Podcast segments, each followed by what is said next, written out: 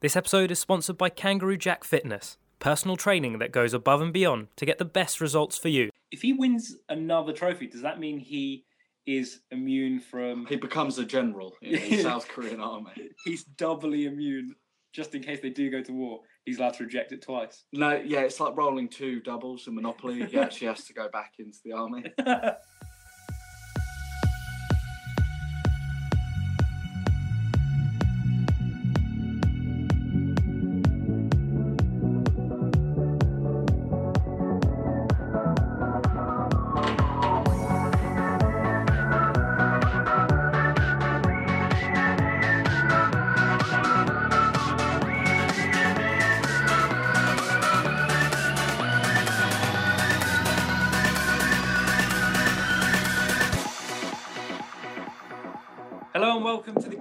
Podcast. It's another Premier League review episode. Tom and Alan with me this evening. Tom, how are you doing? I'm good, mate. How are you? Yeah, very well, thank you. Alan? Nah, okay. You enjoying your peppermint tea after your 25-minute drive? I need it to calm down after a stressful end. We will get on to the West Ham-Bournemouth game a little bit later. Let's not bother. I mean, we have to. There's important questions that we need to talk about. But let's kick it off with Arsenal versus Chelsea, the big game of the weekend. And although Tim isn't here, he sent me a very detailed email that I'll have to relay. But let's start with you, Tom. Did you think it was going to be that easy in the end for Arsenal? Definitely not. Definitely not after their result last week against West Ham.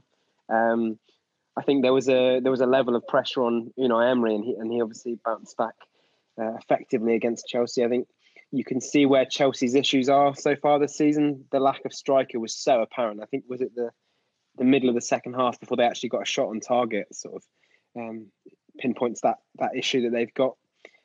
But I think the effectiveness of the two strikers, which I have a feeling Tim may refer to, Lacazette and Aubameyang were absolutely brilliant. And I thought it was a fantastic team performance. And one thing that I think maybe we'll take the gloss off of the result, apart from the Bellerin injury, is how impactful I thought Ramsey was and what a big loss he's going to be at the end of the season to Juventus.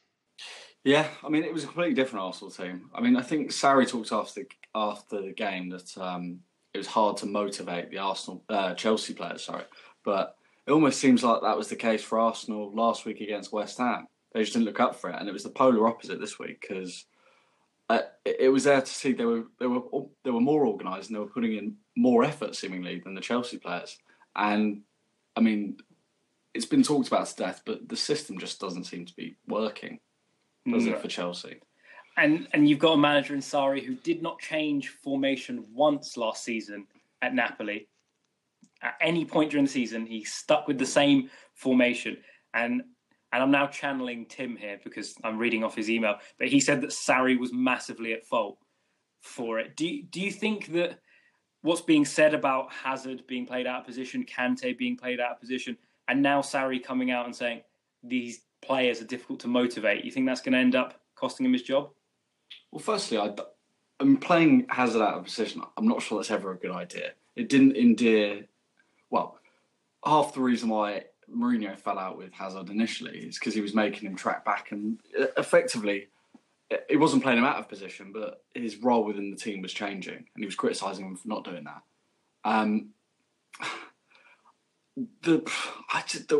Not only the Hazard thing though, I mean, Kante playing as a centre attacking midfielder, a man who got into the FIFA Team of the Year through being a centre defensive midfielder, a man who people are saying he's revolutionised this centre defensive. He just covers all the ground. Right, we'll shift him over to centre attacking midfielder then. He's clearly an aerial threat or something like that. He's going to have him on the corners next. It's a bit baffling, and I don't understand it at all. Yeah, I hope he doesn't get sacked because I think he's a good manager. And I think it's just so apparent he doesn't have the players he wants to play. And it would be good to at least give him... They look like they're desperate to sign a striker now. You wonder whether, because of that desperation, it will actually be someone he wants or someone to just plug the gap by the sound of it. Higuain is probably the most likely player to move. And he's obviously... Does it not worry you that he doesn't change his system at all, regardless of opposition? There's a stat that he's replaced one or the other Kovacic with Barkley in like 20 games or 20 or something like 25 games. I might be getting that wrong. I'd have to go back and fact check that. As in, if Barkley starts, then he gets subbed off for Kovacic. If Kovacic starts, he gets subbed off for Barkley. It's almost like, and it's, I'm pretty sure it's in the same time period of the game as well. It's almost like, regardless of what's happening, he's doing the same system. It's a bit odd. Yeah, I mean, I guess how much, when we say he only plays one system, how do other managers really rotate their systems that much anyway? I mean, I don't know. I don't really remember. I mean, is Route 1 football an alternative system? I don't know. And that's what, when Bournemouth need a goal at the end of the game, that's what we do. But I wouldn't say that's Eddie switching his system. I don't know. I'm not sure. I think the bigger thing for them is they don't have a striker. They don't really look like scoring lots of goals. They're so reliant on Hazard. And that's probably the biggest issue they're facing. And that's not really a Sarri problem, because that's a recruitment problem, which is separate, clearly, at Chelsea. Yeah, I think they'll give him... I'd be very, very, very surprised if he got sacked before the end of the season, because I think, first of all, the cost that would have the implications there, but also the reputational damage that would do to Chelsea. They probably have a reputation of being trigger-happy anyway, with people like Di Matteo and in the past, and Abraham Grant, and obviously Jose twice. But... yeah, he will get more time, I think. Look, despite everything I've said, I think he will get time because he is the manager that they've wanted. Yeah, he's a good style of football and a brand of football that Abramovich certainly has wanted to have at the club for some time. And obviously, that wasn't the case under Mourinho or Kante. It was more of a defensively minded, low possession style of football. So the fact that they've got their man now, or got that sort of mould of manager, that will buy him a bit of time, you'd say.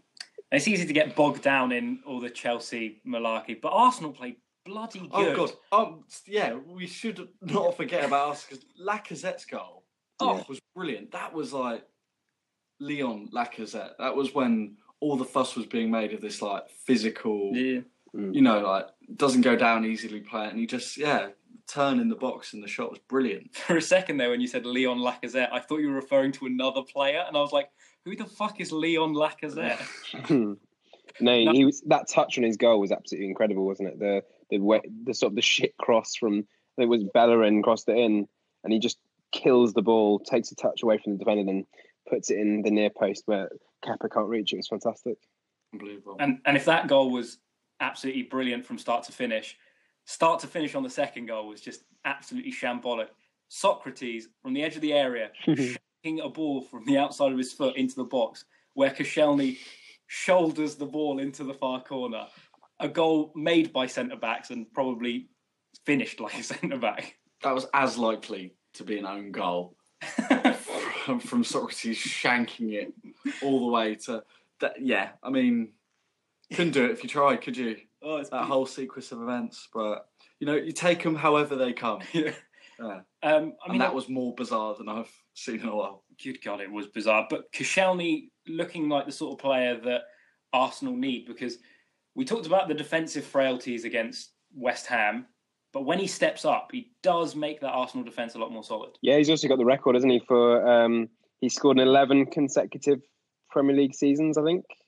Sorry, 9 consecutive Premier League seasons, so he does actually contribute quite a lot in the attacking threat as well. But I thought he played really well defensively. I think they look very, very strong defensively as well. I think Socrates is, I'm not convinced about Socrates, but I think that's probably a position they would look to strengthen maybe next summer. But the problem with Arsenal at the moment is the finances and how they're going to be able to fund changes. I think they're interested in 2 loan signings to help improve their general squad, and one of those is Denis Suarez from Barcelona.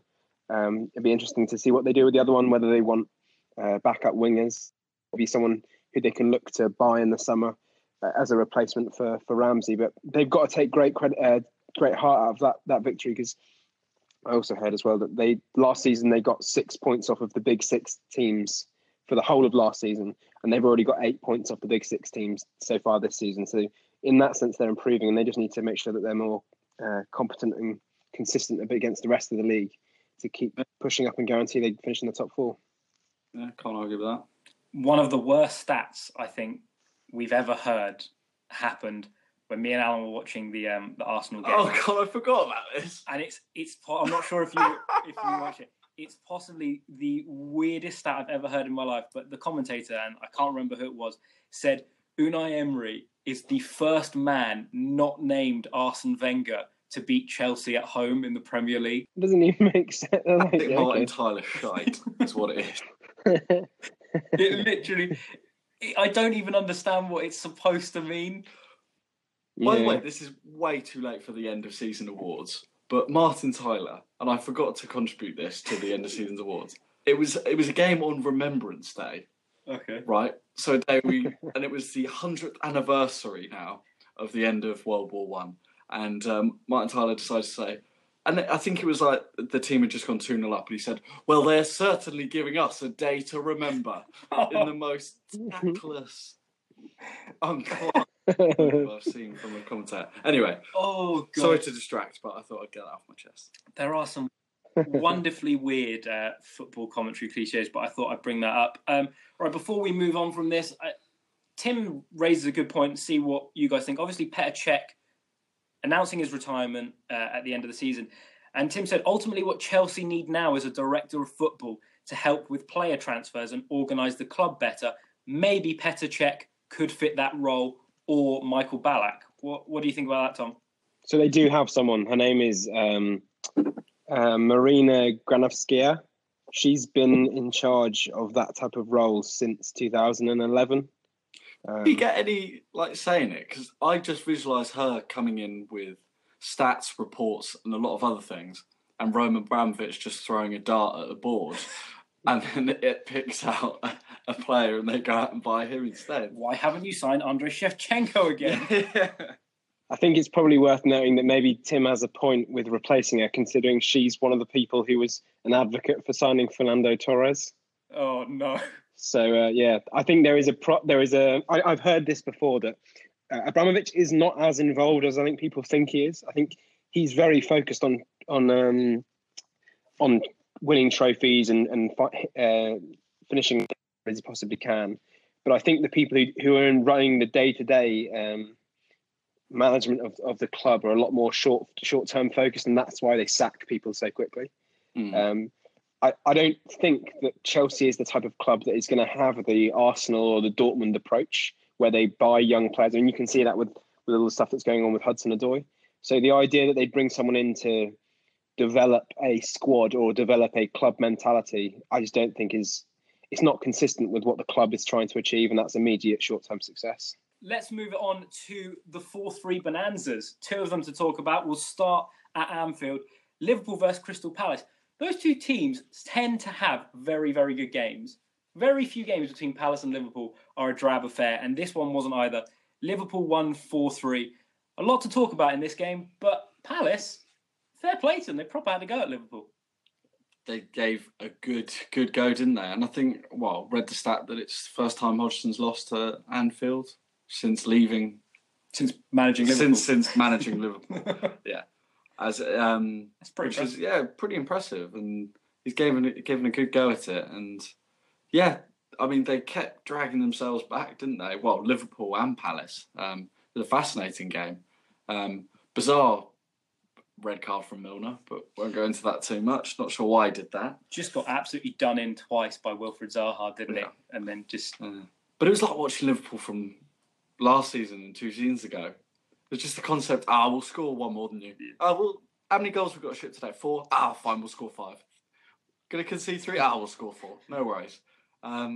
Just absolute defensive masterclass. It was, very, very interesting. And the front three firing again, aren't they, for Liverpool? They had which is worrying for everyone else. Little Mo Salah to thank with 2 goals. The man can be a dream and a bit of a nightmare at times. We'll talk about both of those. Tom, clever play from him on both of his finishes. I'm not sure if you saw them, but first one, really clever little flick past Speroni. And then the second one, just having the presence of mind to think, Speroni's fucked this up for the boys. I'm just going to get a tap on the line here. I'm beginning to come round to Salah. I think he might be quite good. But I think he played very, very well. I feel so sorry for Julian Speroni. He hadn't played a game since his first appearance since December 2017. And he's like, must have been so nervous. Like, oh God, Anfield, we're probably the best team in England at the moment. And then just spooning one in. But yeah, it was, Liverpool looked very, very threatening going forward, but they didn't look particularly solid at the back, I'd say as well. Probably echo Alan's point, but it must be gutting for Roy just to score 3 goals at Anfield and still come away with nothing. Attacking wise, I don't think they could have done much more. But yeah, I think sides managed to score 2 at Anfield this season since last year. Yeah, so is it outside of the top 6? They'd only conceded 3 goals at home this season, and obviously they've doubled that now with just Crystal Palace. So yeah, I think they are going to miss Trent Alexander-Arnold, and I think Milner got sent off in that game. Noticeably, he got sent off by his old PE teacher. That was brilliant. That was quite cool, the referee's old PE teacher. But now they might actually have an issue at right back because Arnold's out for, I think, 2 or 3 weeks, and then obviously there'll be a ban now for Milner. So they may have to move some players. And obviously they've loaned Klein out to Bournemouth. So. Probably most likely be that young Camacho kid who featured their loss to Wolves in the FA Cup, I'd imagine.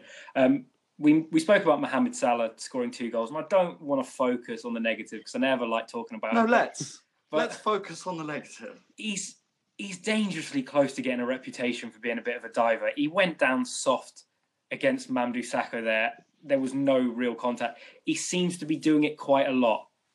I don't even know what to say about it really, but is he on the verge of getting a bit of a reputation for it now? I think the main thing is, it's not even that he's diving; he's just diving really badly. Well, there's almost an art to this, and there's a skill to disguising it. And Salah just doesn't have it. He feels mild contact and then goes down 5 seconds later. He's just so poor. And you say he's dangerously close to getting a rep. I think he's got his rep now because there's been a few occasions this season where he's gone down awfully softly. Disappointing really. His goal return is outrageous though. So we're talking about, I mean, he's got to 50 now, is he? Or is he 49? 50 goals. But second fastest player in Premier League history to 50 goals. But discount the games he played for Chelsea, and he's like, I know you can't do that, but he'd have 48 goals. Yeah, then. In terms of his games at Liverpool, it's outrageous. Yeah. Oh, brilliant. It's just a shame. Tom, do you think it's odd that players like Salah seem to get this reputation, yet Harry Kane seems to have gone over?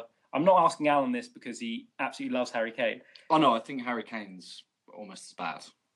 Yeah, Tom, what are your thoughts on that? I also love Harry Kane, so I don't think I'm the best person to ask, but I think maybe Vardy's a good one because Vardy has done it a lot in the last few seasons, and he's been picked up on it in the media about maybe that art of leaving your leg in a position that you're going to get like nicked and you'd be able to go down.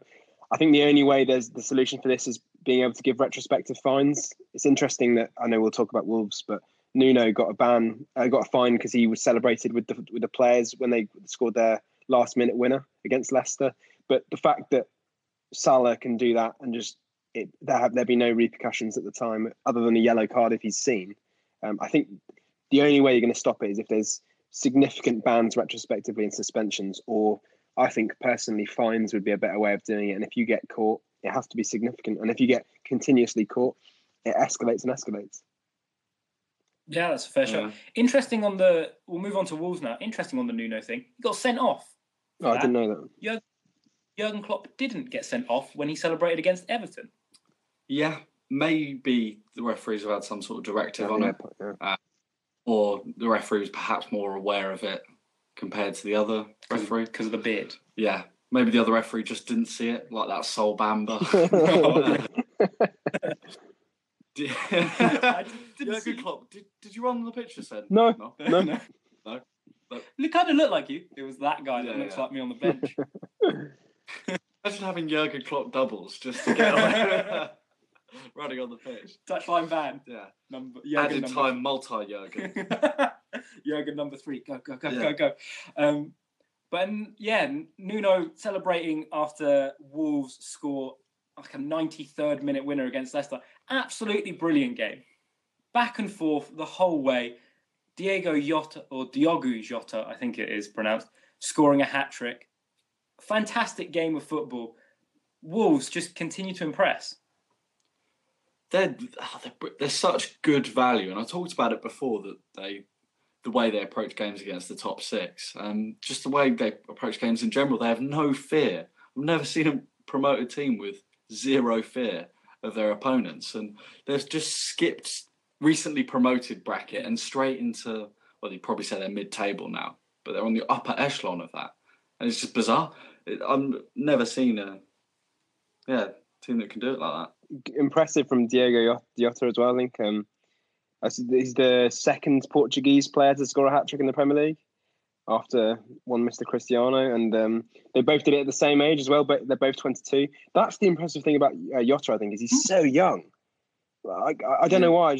I assumed a lot of these teams that get promoted with Spanish or Portuguese even, Portuguese strikers, that those Portuguese strikers tend to be towards the end of their career when they're coming out of the Championship. But he's got a fantastic career ahead of him, I think, and well-deserved and fantastic finishing in that game against Leicester.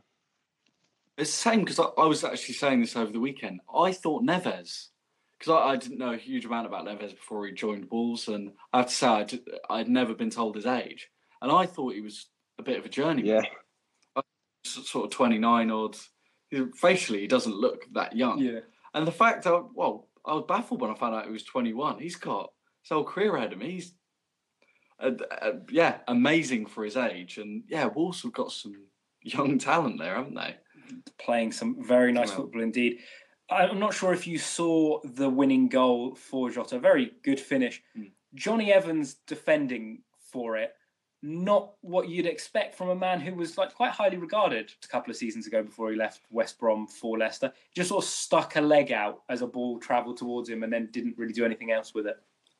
Yeah, bad moment for Johnny Evans. I still think he's a solid, dependable centre-back. You could probably drag out clips of any player, really, on their off day. But, he didn't cover themselves in glory there. Do Leicester have to be careful? Because I was reading a stat the other day, Opta, which is beautiful. They've lost 5 of their last 8 Premier League games after not having lost in the 6 before that. Has Puel got to be careful as well? Or Leicester just going through a bad slump? Tom, you're probably used to Bournemouth going through a bad slump this season. Thank you. Sorry that was the link into it. No, they're not going to go down. I think there's a gap between 14th and 13th of, 14th has got 22 points, then 13th they've got 26, and everyone above them is on 30 points plus. So Leicester in 9th, 31 points already. They're not going down this season. There is a lot of angst against Puel as a manager. I think he's not particularly inspiring, and I'm not convinced he's particularly well loved by the Leicester players, who also have a bit of a reputation for getting rid of their managers. So I think he may have a risk of losing his job, but it won't be for Leicester going down. It'll be the way they're playing football. It happens so frequently. There is a huge bunch of teams from 8th down to 12th. There's a 3-point difference, and then all the way down to 13th. There's only a few points in it really this season, and then there's a group of them at the bottom who are going to be fighting for relegation. It is nice that there's a mid-table this year. Yeah. Last year, genuinely, it was the top 6, Leicester, and then just everyone was going to get relegated. Yeah. Everyone was, doing the best they could, but all tripping over each other. But no, there was chance of you getting sacked in the morning for PL, which is mad, because if they'd, ifs and buts, but if they had won, they would have gone 7th. Mm. The best of the rest, outside of the top 6. That's as good as Leicester can expect to achieve. That is the maximum position, theoretically, that Leicester would be able to achieve this season, 7th. And they're still not happy with that. I don't know how affected these fans are by the title. Yeah, but I think that's the issue, isn't it? Maybe the worst thing that's happened to Leicester for everybody else apart from that one season is that they won the league. They're not going to qualify for the Champions League. There's a significant gap. They lost their top players, whether it's Kante, Drinkwater and Mahrez, and Vardy's still there, fair enough, but they lost top players after that season of winning the Premier League. What more? You're right. I mean, they're not ever going to finish in the Champions League. So what more can they do? Yeah, very true. Well, after the break, we'll be talking about two teams who are probably harbouring Europa League aspirations in Bournemouth and West Ham. They went head-to-head at the weekend. We'll be rounding off the coach for the team of the millennium and the January transfer quiz and some talking points as well. Catch you in a second. That's it! He's got the try! He's out! He's done it! He did his all over! If you're an MMA fan, be sure to check out the new Switch Kick podcast. We preview upcoming events, discuss the big UFC and Bellator news, and John from Philadelphia drops in to give us a few betting tips. To listen, search for Switchkick MMA on SoundCloud or Switchkick in the Apple Store. Right, welcome back, and we're going to go full steam ahead into the Bournemouth-West Ham game, which happened at the weekend. Thank you for listening to the Game Time podcast. We'll see you on Thursday. Don't forget to like and subscribe. We'll start with you, Alan. How do you like Callum Wilson putting the ball in your goal? What sexual puns aside, Danny, he's obviously a very capable player and would be an asset to any team. It sums up our season, really. We win against Arsenal and then lose to... It's a good Bournemouth side, but I still think West Ham playing at their best should be able to see them off. And we've just been such up and down form this season. We talk about losing to Burnley 2-0 through 2 weeks ago, then winning at Arsenal, then losing to Bournemouth. It's a real up and down season for us. I mean, Tom, how do you think we played? I mean, starting Carroll up front after we've spent hundreds of million on attacking talent and we're still playing that donkey. I was very surprised with how you played. I thought coming off the Arsenal result, I thought you'd be in a lot more confident spirit. I know Arnautovic was left out because of the stuff that's going on with China, but where, do you not have any other alternatives to Carroll? Chicharito and Perez, and I'm not sure. I believe Chicharito was again linked away, but he doesn't seem to be trusted that well by Pellegrini. Same goes for Perez, actually, who again I think has had not offers, but people are interested in him. Consecutive managers see something in Carroll that I'm not sure if the wider footballing community do. The fact that he has been linked, Spurs in days to a move for Tottenham, supposedly offering $2 million because he's only got half a season left on his contract with us. But no one's denying it. No one from Tottenham is saying, no, we absolutely do not want this. He's made of glass. I don't get it. Apparently we have no other options, Tom. He is the pinnacle of West Ham's attacking talent. Where West Ham seem to be struggling for attacking talent, Bournemouth have plenty of it. Not even just Josh King, Callum Wilson, David Brooks again playing really, really well in that one. You must be pretty happy, Tom. I would say relieved. We haven't won in a long time, and it was just good to get the result, if I'm honest with you. I think we were... The thing I was worried about with Carroll is that when we played Newcastle and they played Rondon up front, the big physical presence aspect, we couldn't deal with that. So I thought that was the way West Ham would play, but I don't think you went through them enough in that sense to really reap any of the rewards. And then the wonder goal from Wilson, the volley was, amazing. And then I think we got quite lucky at the end just to kill the game just before right at the end, some good skill by Brooks just to square it across the box for a tap-in for King. But yeah, I think We've signed a couple of players. Well, we've signed 3 players now in January as well, which has been quite impressive so far. But I think for us, it's just about let's just get to 40 points, make sure we know we're not going down anymore, and then we can see how high we can finish for the rest of the season. It was a great result and maybe added a few more million on Callum Wilson's price tag if anyone's still looking.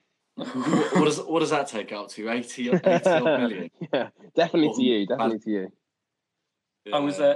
I looked at some Opta stats as well. And I thought, now I know why West Ham want to sign Callum Wilson. Callum Wilson scored 6 goals in 6 games against West Ham. Yeah. So by that theory, that West Ham should just sign every player in the history of football to make sure they never score again. I'm not sure Callum Wilson really wants to move, though. Not when you can be so close to Harry Redknapp. I'm not having it with that article. It was a parody article. I don't understand. But yeah. Yeah. But tell you what it does do. It does, and I mentioned it before, but that mid-table battle is fascinating. Yeah. And there's a group of teams there that are absolutely locked. I agree with Alan in the sense that I don't think he'll move away. I don't think he'll move in January. But I think I would be very surprised if an offer did come in from a big six team. I would be surprised if he stayed, because I think he wants to play in Europe and he wants to play for England as much as possible. And although he's earned it this season, I think if he gets into a bigger club, he probably, like Welbeck, he doesn't have to be scoring like 10 goals a season to get into that England squad if he's playing for a bigger team, because the reputation is there with him. And maybe you know what, if West Ham do kick on, Alan, like you say, and they do get into 7th this season, maybe in the summer he would be interested in going to. But I just don't think at the moment it would make sense for him. Yeah, I mean, the only reason I say West Ham, and I know there's a lot of speculation, but arguably we're the only team that could both want and use him and afford him, because there's plenty of teams in the top six that could afford him but not necessarily need him. I mean, let's rule out City, for example. If Chelsea get in Higuain, then they don't really need him. Man U have spent a lot of money on attacking talent, and arguably they probably don't. Tottenham, they're so reliant on just playing Kane that being a backup striker at that club wouldn't be very fruitful at all. No. So probably, I don't know, it wouldn't be good for Callum Wilson's career, I don't think, to necessarily sit on the bench for...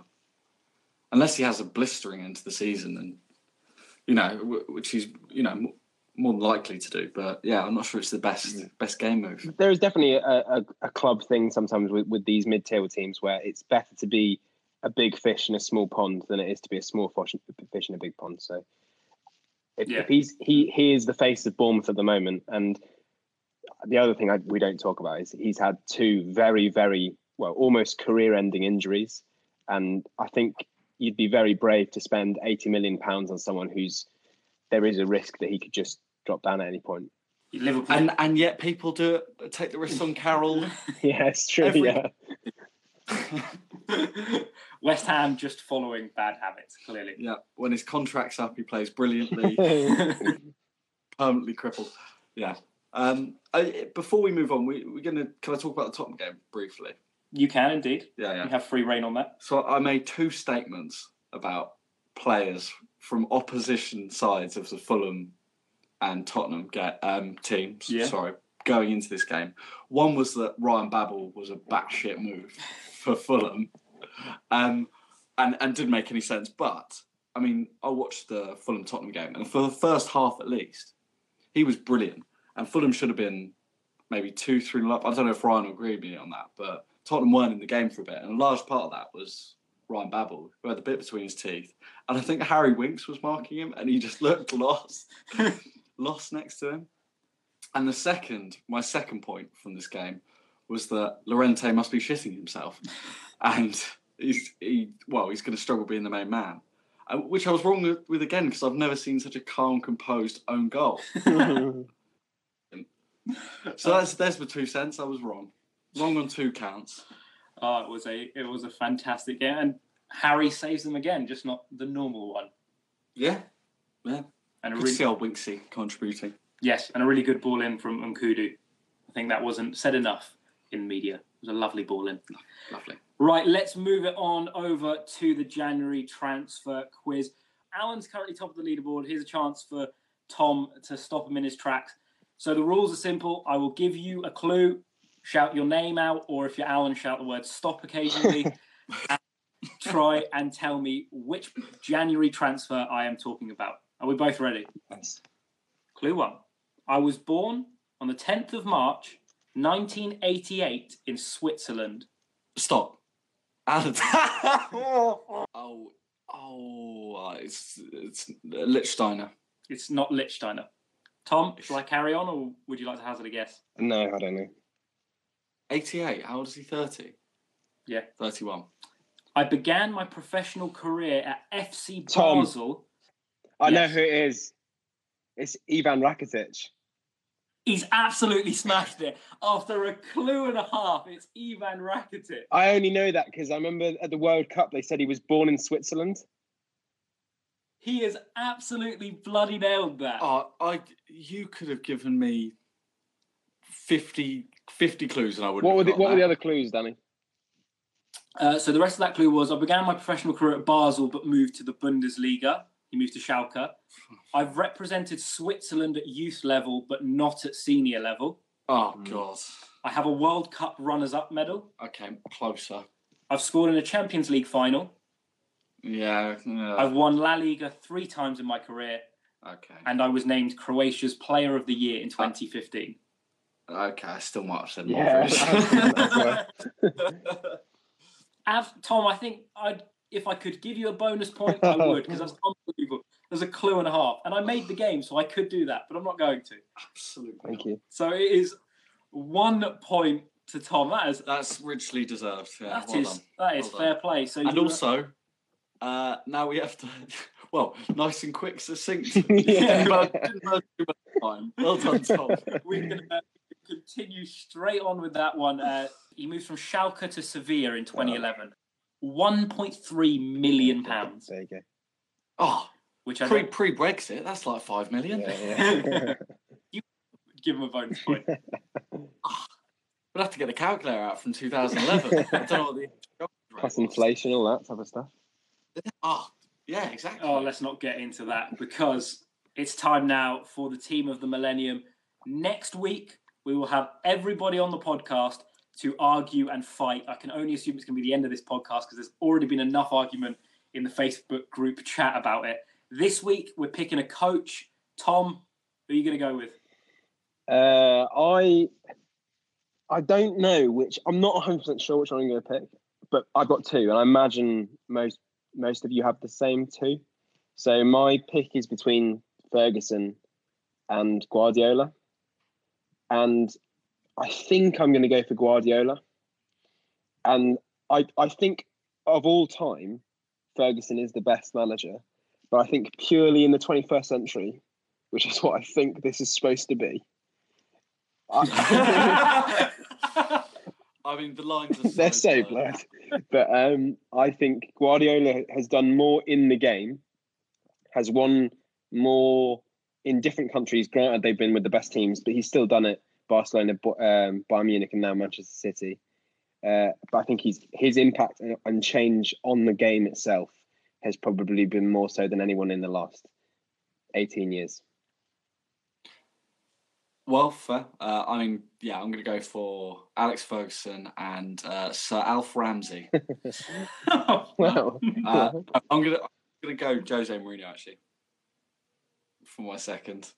Which is falling on deaf ears, apparently. I had him third, but yeah, I think he's ruined his reputation a bit over the last few years.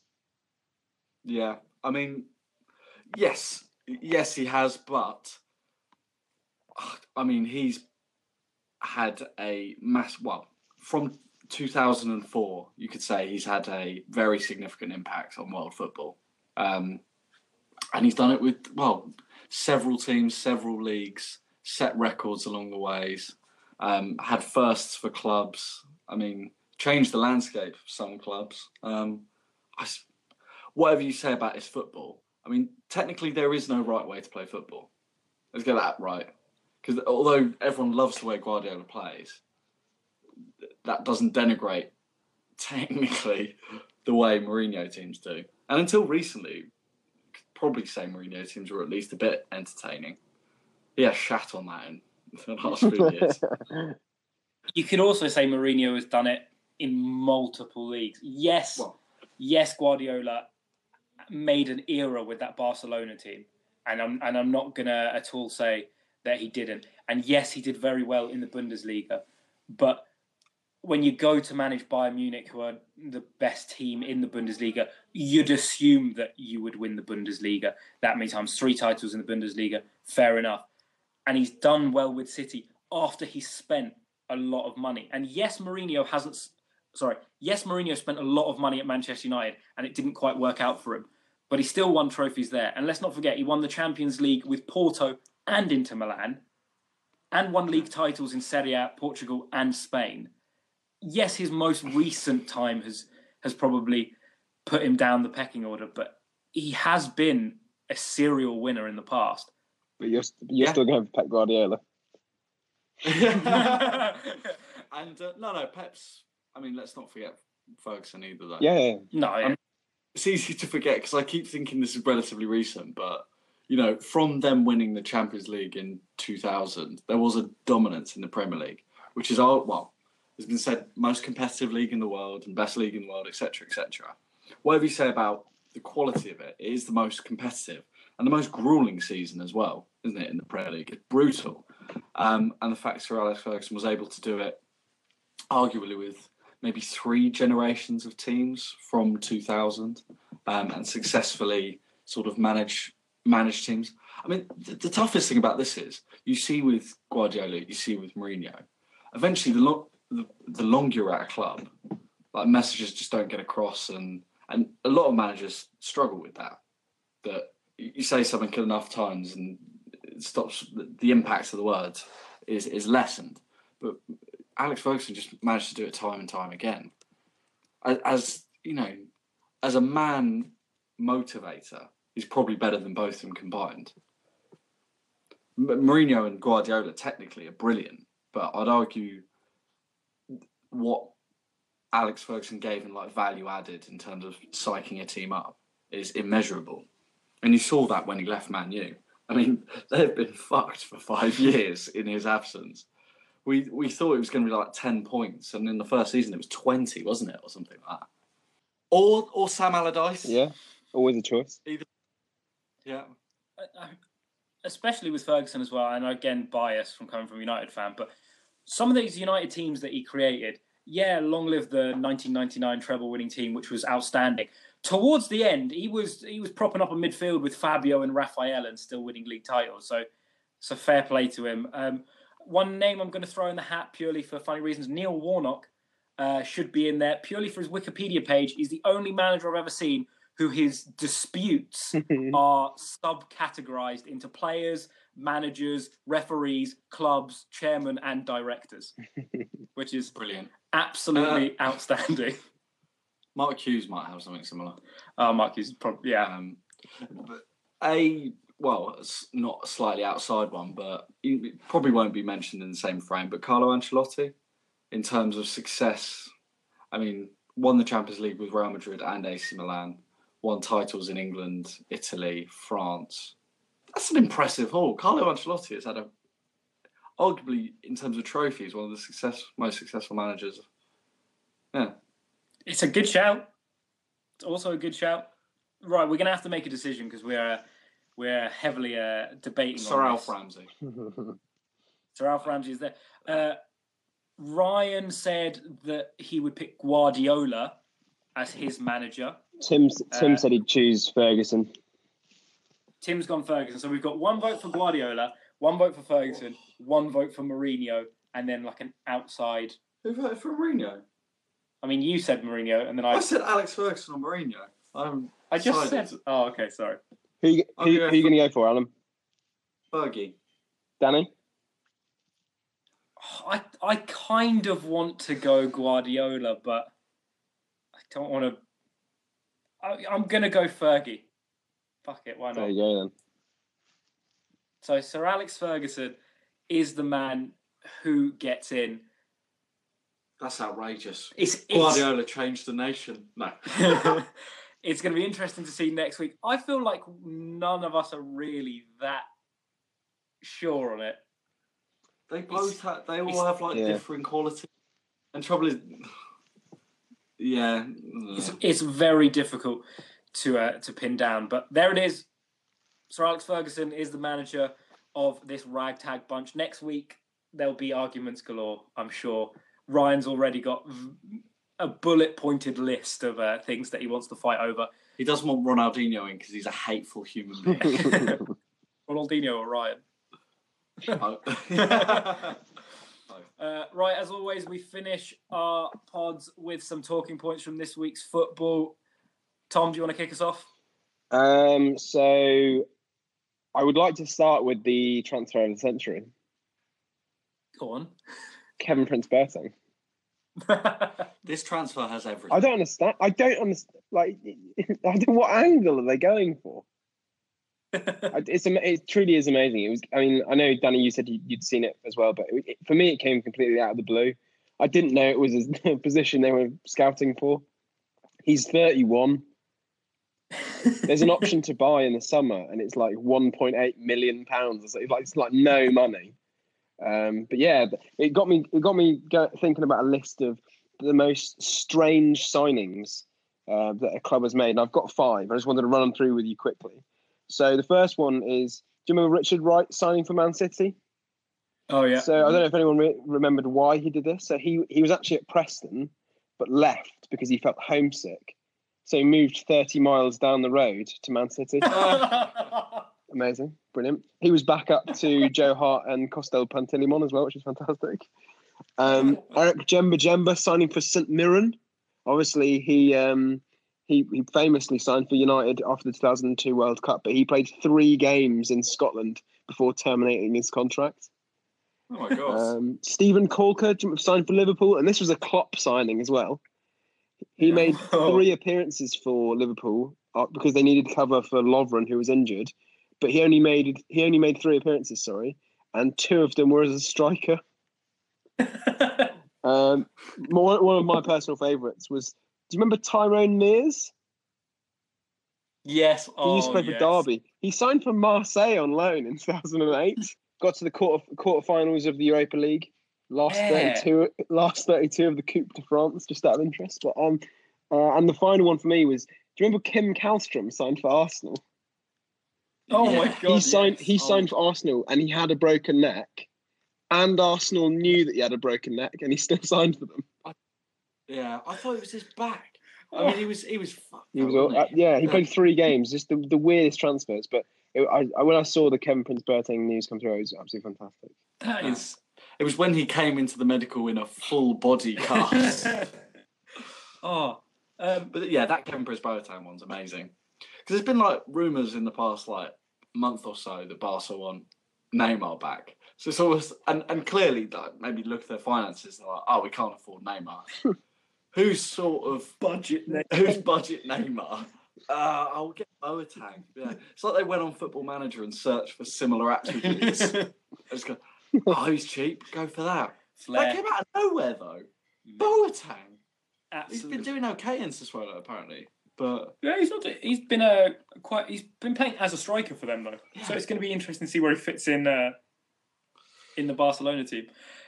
Before we move on to another one, just whilst I was looking up Tyrone Mears, he's currently studying to become a counter-terrorist. Fair play. This man leaves an interesting life. He's studying counterterrorism at the Criminal Justice and Counterterrorism Institute at Southern New Hampshire University. Still plays for West Brom. What? Yeah. They extended his contract. He does?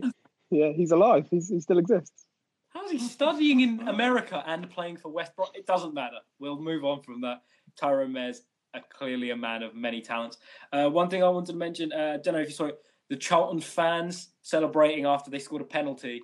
They ran onto the pitch to celebrate with the fans. A guy slipped over and twatted one of the players straight in the bollocks. Just took him straight out, which I thought was absolutely wonderful. Alan, you got anything for us? David De Gea framed his boots that he wore during the Tottenham match. He's put them in a glass cabinet. Absolutely solid. What a lad.